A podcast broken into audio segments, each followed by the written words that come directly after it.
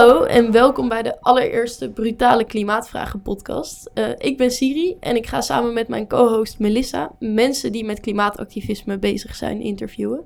We doen dit vanuit Jongeren Milieu Actief, dat is de jeugd van Milieudefensie. Misschien ken je ons beter als de Nederlandse versie van Young Friends of the Earth International. In deze podcast gaan Melissa en ik de vraag stellen die we zelf eigenlijk al altijd hebben willen stellen, maar die we net een beetje te gênant, aanvallend of brutaal vonden. Uh, dat gaan we vandaag dus lekker wel doen. Melissa, misschien kun jij onze eerste gast even introduceren? Ja, vandaag spreken we met Bruno, die met het initiatief uh, Rail to the Cop samen met 25 jongeren uh, naar de klimaattop in Madrid is geweest. In Madrid was de, in december 2019 de klimaatconferentie van de Verenigde Naties over klimaatverandering. Bruno, je bent jongerenorganizer bij JMA. En wat doe je nu eigenlijk als jongerenorganizer? Ja, hallo, ten eerste leuk om hier te zijn bij de allereerste aflevering. Um, als jongerenorganizer werk ik vanuit Jongeren Actief uh, op campagnes van uh, Milieudefensie. Mm -hmm. Om daarbij zoveel mogelijk jongeren te betrekken. En daarnaast ondersteun ik het bestuur van Jongeren Actief op de activiteiten die zij uitvoeren. Um, en een voorbeeld daarvan was deze reis naar mhm. Madrid. Um, okay. En dat doe ik nu zo'n twee jaar. En uh, waarom heb je gekozen om naar de kop te gaan? Hoe ging dat precies? Nou, um, ten eerste is het altijd een super bijzonder moment om met jongeren uh, naar zo'n internationaal even evenement te gaan. Het is um, altijd een, een eye-opener om um, de internationale klimaatactivistenwereld in te stappen en te zien hoeveel mensen en hoeveel jongeren er ja, dit, dit eigenlijk belangrijk vinden. En het zo belangrijk vinden uh, om, om naar, helemaal naar Madrid te gaan om daar actie te voeren. En daarnaast zagen we gewoon een hele makkelijke mogelijkheid om uh, media te behalen. Uh, en dat is ook weer een manier om impact te hebben hier in Nederland. En is het gelukt, media-aandacht? Ja, dat ging echt supergoed. Ja. ja. Um, we vertrokken toen op woensdagmorgen. En we hadden toen, nou ja, half media Nederland die ons stond uit te zwaaien hm. met uh, okay, ja. cameraploegen en zo. Mooi. Um, en toen in de week op vrijdag was er een hele grote demonstratie. En ook toen hadden we weer heel veel media aan de telefoon en zo. Hm. Dus dat ging heel erg goed. Dan heb ik wel een eerste brutale vraag misschien. Want je zei het zelf al, er stond een heleboel media om jullie uit te zwaaien. Ja. Um, nou ja, ik had dus gehoord over jullie initiatief. Ja. Hashtag Real to the Cop. En toen dacht ik dus dat jullie met de trein naar Madrid zouden reizen. Want ja, het heet Real to the Cop. Vervolgens zag ik jou in de media in een bus stappen en fijn wegrijden. Dus mijn vraag is eigenlijk, waarom ging je met de bus? Ja, super stom natuurlijk. Dat slaat helemaal nergens op. Wat een brutale vraag. uh,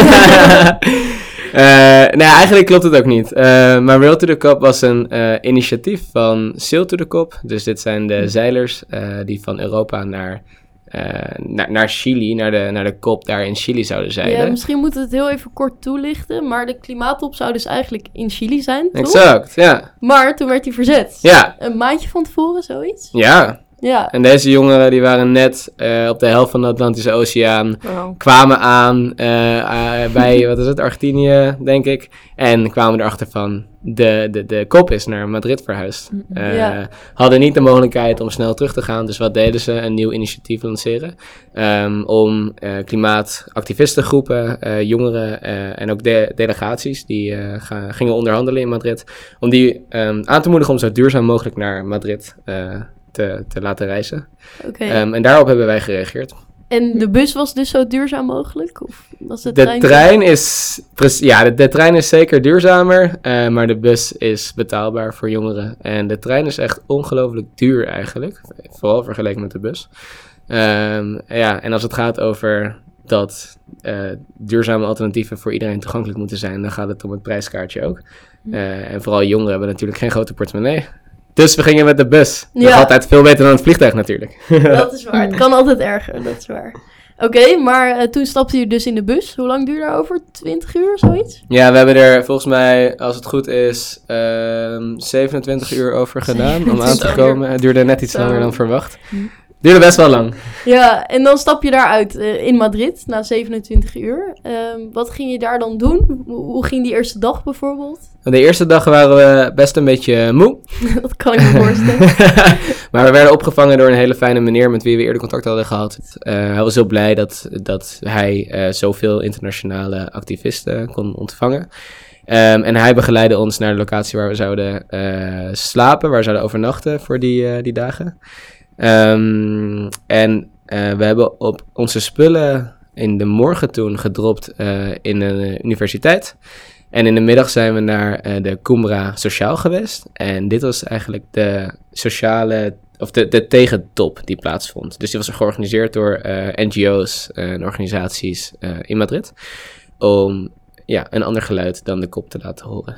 En daar deden we ook aan mee deze dagen. Eh, En hoe zag dat tegengeluid er dan ongeveer uit? Want bij de klimaattop gaat het natuurlijk ook al over klimaat. Eh, waar gaat het bij zo'n tegentop dan over? gaat heel erg over ehm, de stemmen die eh, bij de grote, de COP25, niet goed gehoord worden. Dus dan zijn dat eigenlijk de, de vechters die aan de eerste rij van klimaatverandering staan. Ehm, dus ehm, eh, communies in, in, in regenwouden die gekapt worden.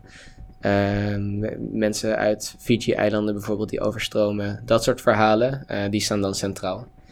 Oké, ehm, jij mocht ook bij de klimaattop zelf naar binnen, toch? Klopt, klopt, ja. Ja, voor mij ook de eerste keer. Echt heel erg spannend. En hoe ging dat eraan toe? Wat mocht je daar precies doen? En... Ja, ehm, nou, zo'n kop die eh, bestaat eigenlijk uit twee onderdelen. Dus het ene onderdeel is waar de grote onderhandelingen plaatsvinden. Hier gaat het over nummers en over geld en eh, weet je, wordt gepraat in afkortingen. eh, en dat zijn gewoon echt de grote delegaties die met elkaar spreken.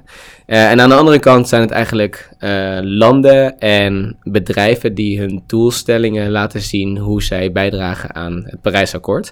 En dat is een beetje een poppenkast eigenlijk. Ehm, ik had mogelijkheid om beide gedeelten in te gaan, maar ik heb alleen in het tweede gedeelte ben ik geweest. Ehm, en dat was gewoon heel bijzonder om te zien, omdat eigenlijk heb je daar ook de grote bedrijven, zoals de Shells en nou ja, grote oliebedrijven van deze wereld, die ja, laten zien hoe ze aan een duurzamere wereld bijdragen. Ehm, maar wat natuurlijk ook gewoon compleet belachelijk is.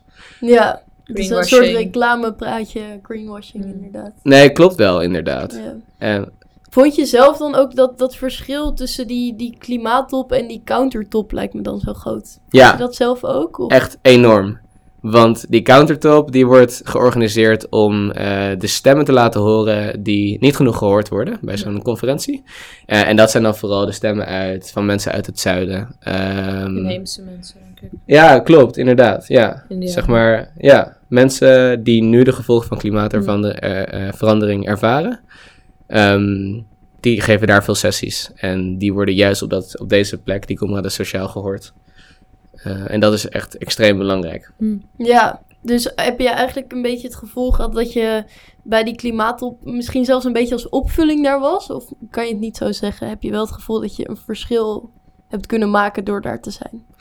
Ja, mijn aanwezigheid op die top zelf was niet bijster interessant of zo. Ik had geen sessies om te leiden. Al deden wij dat vanuit de grote organisatie Milieudefensie dan weer wel. Oké. Ehm, en vanuit Friends of the Earth, vanuit de internationale eh, delegatie van Milieudefensie.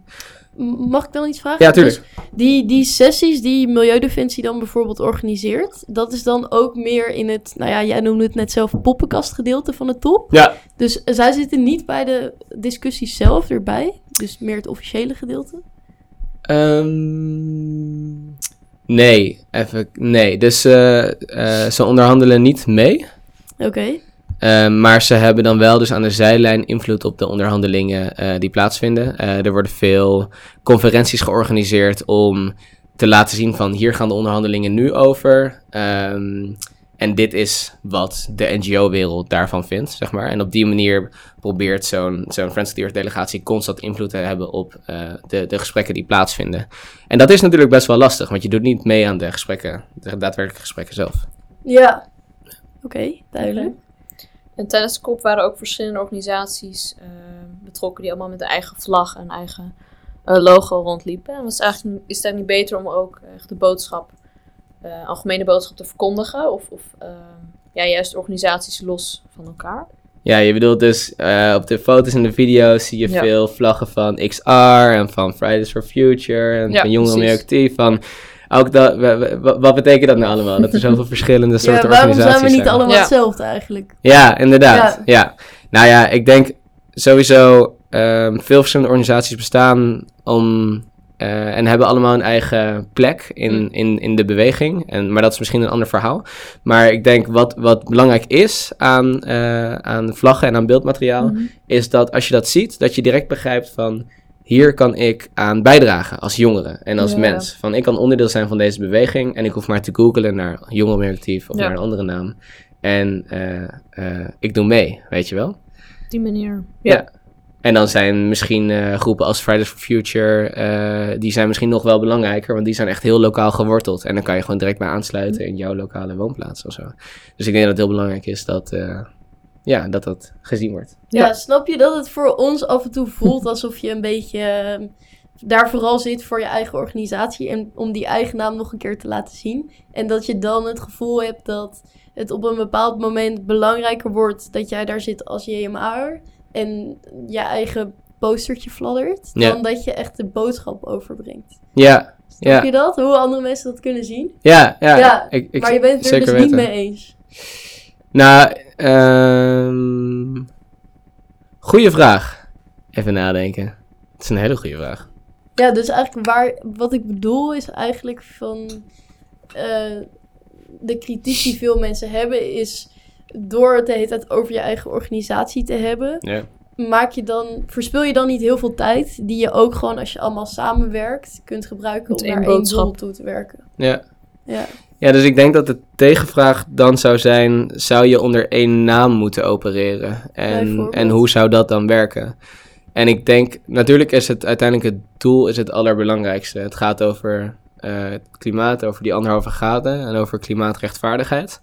Ehm, wat ik net ook al een beetje zei, ik denk dat het allerbelangrijkste is dat je een groep ziet waar je je direct bij aan kan sluiten. En dat is dan misschien of Extinction Rebellion of Fridays for Future. Dat die heel duidelijk zijn van, hey, die organiseren dit, eh, dit ook. Ehm, maar so- soms dan, ja, organisaties verschillen ook wel een klein beetje qua, qua aanpak. Om jezelf te kunnen profileren bedoel je. Een beetje waar je in herkent. De, ja, de verschillende organisaties zijn er, omdat ze allemaal precies een andere aanpak hebben en Hm. precies een andere doelgroep aanspreken. En daarom zijn Ja, ja. alle verschillende organisaties essentieel, maar misschien niet om allemaal tegelijkertijd te communiceren. Daar ben ik het wel helemaal mee eens. En ik vind het eigenlijk wel een hele, hele goede vraag ook van hoe kan je dat nou hè, supergoed doen om eh, met verschillende organisaties... Hm. Maar het, ah, het is gewoon een hele lastige. Oké, dus wil ja, hij is, verschillende organisaties houden, omdat je wel verschillende doelgroepen op net een andere manier wil kunnen aanspreken. Snap Ja. ik het zo goed? Mhm. Maar je wil wel heel duidelijk die gezamenlijke boodschap met z'n allen communiceren. Ja, ja. En En omdat geen een- dubbel werk doen per se. Nee, en omdat dan in de. ehm, eh, dus al die organisaties die hier aan meewerkten, die eh, hebben hun eigen eh, doelgroep in de, in de jongeren klimaatbeweging. Ehm, maar gezamenlijk gaan we dit project in en hebben we een aantal doelstellingen die we, die we alle, de- allemaal belangrijk vinden. En die communiceren we dan ook constant, weet je wel. Dus je gaat wel heel mooi gezamenlijk zo'n proces in. En dat is heel erg tof om, eh, om te doen. Ja, Ja. want er waren nogal wat activisten aanwezig volgens mij. Ik heb gehoord dat er een groot protest was op de vrijdag. Je noemde het net zelf ook al even. En wat ik heb gehoord is, is dat er 500.000 activisten aanwezig waren. Ja, Dat is heel veel, of niet? dat is. Hoe eh, ziet dat eruit als je daartussen loopt? Nou ja, je hebt het gevoel alsof je in, in- eigenlijk in elke andere mars loopt, want je hebt helemaal geen overzicht van hoeveel Ja. mensen er zijn. Hm. Maar het is te gek om, eh, om daarin rond te lopen. Eh, er, gewoon, het is bizar. Er zijn zo ongelooflijk veel mensen. Ehm, en dat is echt helemaal te gek. En daar, eigenlijk kan je dan weer een beetje terugkomen op die vorige vraag. Want als je dan zoveel verschillende mensen en groepen ziet, dan snap je ook weer. Er zijn zoveel mensen met belang voor eh, dat we onder die anderhalve graad blijven. En dat is te gek. En daarmee is het dan wel weer belangrijk dat er zoveel verschillende organisaties zijn, weet je wel? Ja, Of zoveel verschillende boodschappen en zo. Eh, dat zoveel mensen er belang bij hebben. Eh, maar het is de allergrootste demonstratie waar ik zelf aan heb meegedaan, denk ik. En het was gewoon helemaal te gek. Het ja heel cool. Ja. Nou, de klimaatgroep van Greta, die, eh, dat is Fridays for Future geloof ik, Ja. die had dat protest uitgeroepen. Hm. En eh, dat deden ze met een berichtje en daarin zeiden ze... The COP has failed us. The outcomes are not only insufficient, Ja. but a painful image of how little politicians care about the planet. uh-huh. Daarmee impliceren ze eigenlijk een beetje dat de hele klimaattop mislukt is. Ja. Eh, ben je het daarmee eens of hoe sta jij daarin? Ja, absoluut. Absoluut mee eens. Zeker Ja? weten. Waarom? nou, En het is natuurlijk ook wel grappig, want dit wordt dan al gezegd voor zo'n klimaattop. Het laat zien dat eigenlijk dat we geen ehm, verwachtingen hebben meer van de klimaattop. Dat het een goede uitkomst gaat hebben. En dat heeft deze ook gewoon niet gehad. Ehm, Want op, dat, op die vrijdag was de klimaattop zelf nog bezig, toch? ja, het was eh, het eind van de eerste week. Ja, Eh, en jullie vonden hem toen al mislukt eigenlijk. nou, je wist gewoon dat hij ging mislukken. Omdat ze... Het is de 25ste op rij, weet je? Ja. Het is- en en, de, en de, uit- het uitstoot blijft, blijft stijgen. Ehm, in Parijs hebben we afgesproken dat we onder de anderhalve graad eh, gaan blijven in de wereld. En we gaan op dit moment richting de 4 graden opwarming. Dus je, je, we zien allemaal dat ze niet werken. En daarom is dat geluid van onderop zo extreem hard nodig. Ehm, en ik kan wel een beetje vertellen over COP25 ook. eh, wat de uitkomsten hiervan zijn geweest. Want er Ehm, zijn wel uitkomsten geweest, alleen niet genoeg. Ja, maar ze zijn eigenlijk, nou, eigenlijk niet. Eh, het was een soort van tussen, eh, tussenconferentie. Degene die zometeen in Glasgow in eh, het volgend jaar plaatsvindt, die is nog belangrijker eigenlijk. Eh, maar deze ging over een aantal onderwerpen. Eh, zo, en één daarvan was bijvoorbeeld mensenrechten. Om mensenrechten in het akkoord van Parijs eh, te, te, te stoppen. Ehm, wat heel erg belangrijk is, want dan kan je rechtszaken zoals Urgenda kun je makkelijker eh, binnen de landsgrens eh, houden. Eh, of die kunnen dan makkelijker plaatsvinden. Ehm, en, maar dat soort dingen lukken dan gewoon niet, weet je dus wel? kun je dat misschien nog eh, iets duidelijker uitleggen? Dus ze willen mensenrechten in de klimaatafspraken doen. Ja. En daardoor wordt het makkelijker om eh, een bedrijf aansprakelijk te stellen voor klimaatschade, Ja. toch? Zeg ik het zo goed? Heb, Of? heb je het ook over ecocide of, of meer mensenrechten? Ja, dus eh, mensenrechten eh, als onderdeel van eh, klimaatrechtvaardigheid. Ja.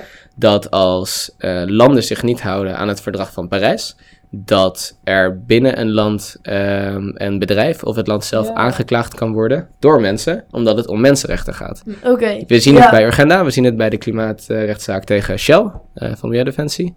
Ehm, en daarom is dat zo belangrijk.